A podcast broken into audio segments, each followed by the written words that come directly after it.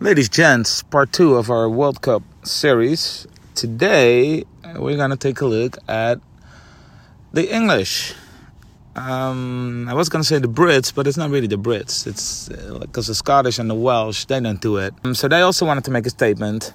Couldn't do the One Love uh, armband, of course, because you'd risk a yellow card, and that's is too much to ask. Um, what they did as a statement because everybody, of course, has to make a statement, right? Because they play in the Middle East now and they want to make a statement. I mean, they, they still go there to play the tournament and they know what kind of country it is because uh, it's been like that for a while. But now that they're there, they want to make a statement to, to show the world that they don't tolerate it that they are morally superior and then you know a couple weeks down the line they're never going to mention it again and they're going to try and get their oil. The english they did what they always do in the premier league too. It's the only country where they still do it.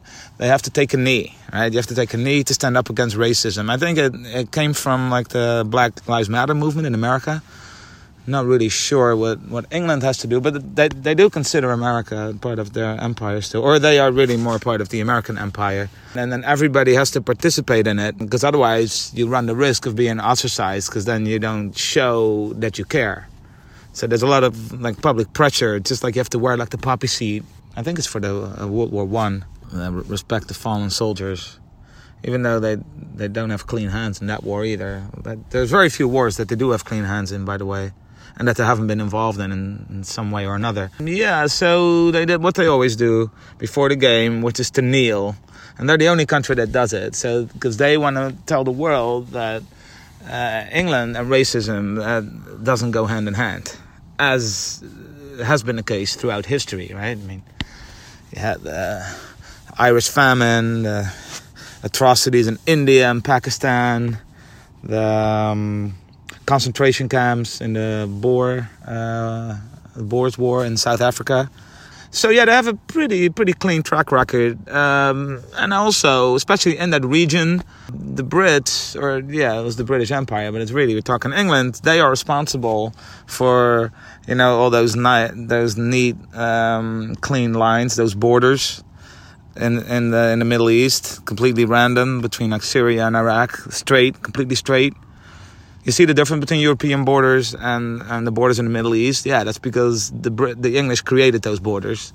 Uh, not really thinking about the types of people that lived in one country, like hmm, maybe you know Shiites, Sunnis in the same country. It might not be such a good idea. What are we going to do with the Kurds? Uh, no, no, they didn't care about that. Uh, this is how they divided up the region and it's been nothing but wars ever since. They're also one of the biggest instigators behind the Zionist Israel project. They do really have the authority to um, to point the finger and wag the finger at other countries, especially since you know not too long ago, also in recent history, they were the first country to join uh, George Bush in the war in Iraq, not too far away, and were responsible for you know, killing 500,000 innocent Iraqi children.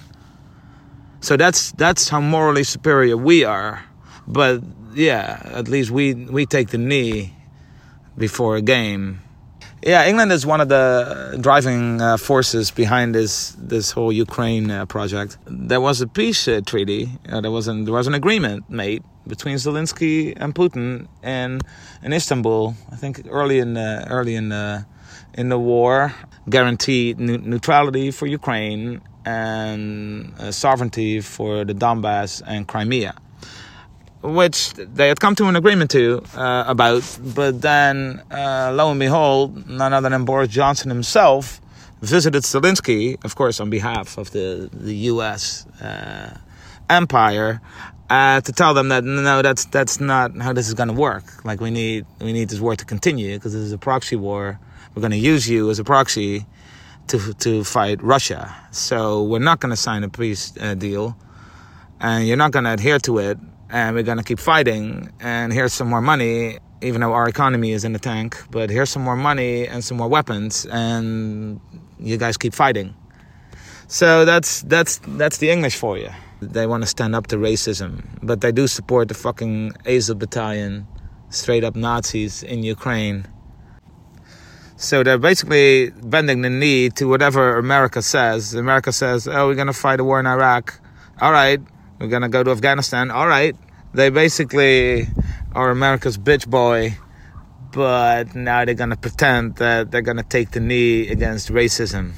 I mean, if you're leading us into World War III by provoking the Russians, none of the other stuff matters because once those nuclear war starts, uh, gays and blacks are also going to be annihilated.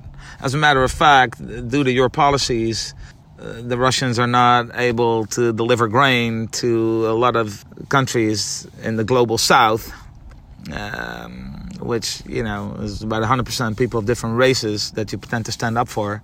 So maybe consider uh, retracting your standpoint on the on the Russian sanctions. Also, it, it impacts your economy and especially the people on the bottom of the economy, like the people that have to do the dirty work, which is also predominantly uh, blacks and people from from Asia. Focus on that a little bit more if you really care about the plight of people of different races. Maybe change your your policies.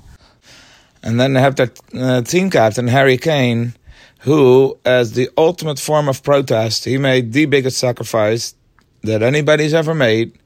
Namely, he wore a Rolex watch in like rainbow colors or different like rainbow colored diamonds, I think it was. It was worth $600,000 uh, or over $600,000. And he was actually being serious about it. And nobody in his entourage and nobody around him, none of his teammates, nobody said, hey, you know, maybe you should be wearing like a $600,000 watch when, you know, the, the migrant workers that are building these stadiums pay like a bowl of rice a day, basically. So, but no, it's, it's just grotesque. Can you imagine, like, showing up with a $600,000 watch with in rainbow colors, rainbow diamonds, and that that is your statement to show to show you how virtuous you are. But that's just woke neoliberalism. I mean, it's it's grotesque, of course, but that's what woke neoliberalism is. Like, it's never about class. It's always gratuitous. Hey, look at me. I'm I, I sympathize with you. Hashtag BLM. Hashtag Rainbow Flag. But it's never at the expense of anything economic. Uh, never impacts the power structure so yeah, I'm I'm not gonna wear like a ten thousand dollar watch and donate, you know, the five hundred and ninety thousand dollars to that fund for the migrant workers or for you know gay advocacy groups in the Middle East, whatever.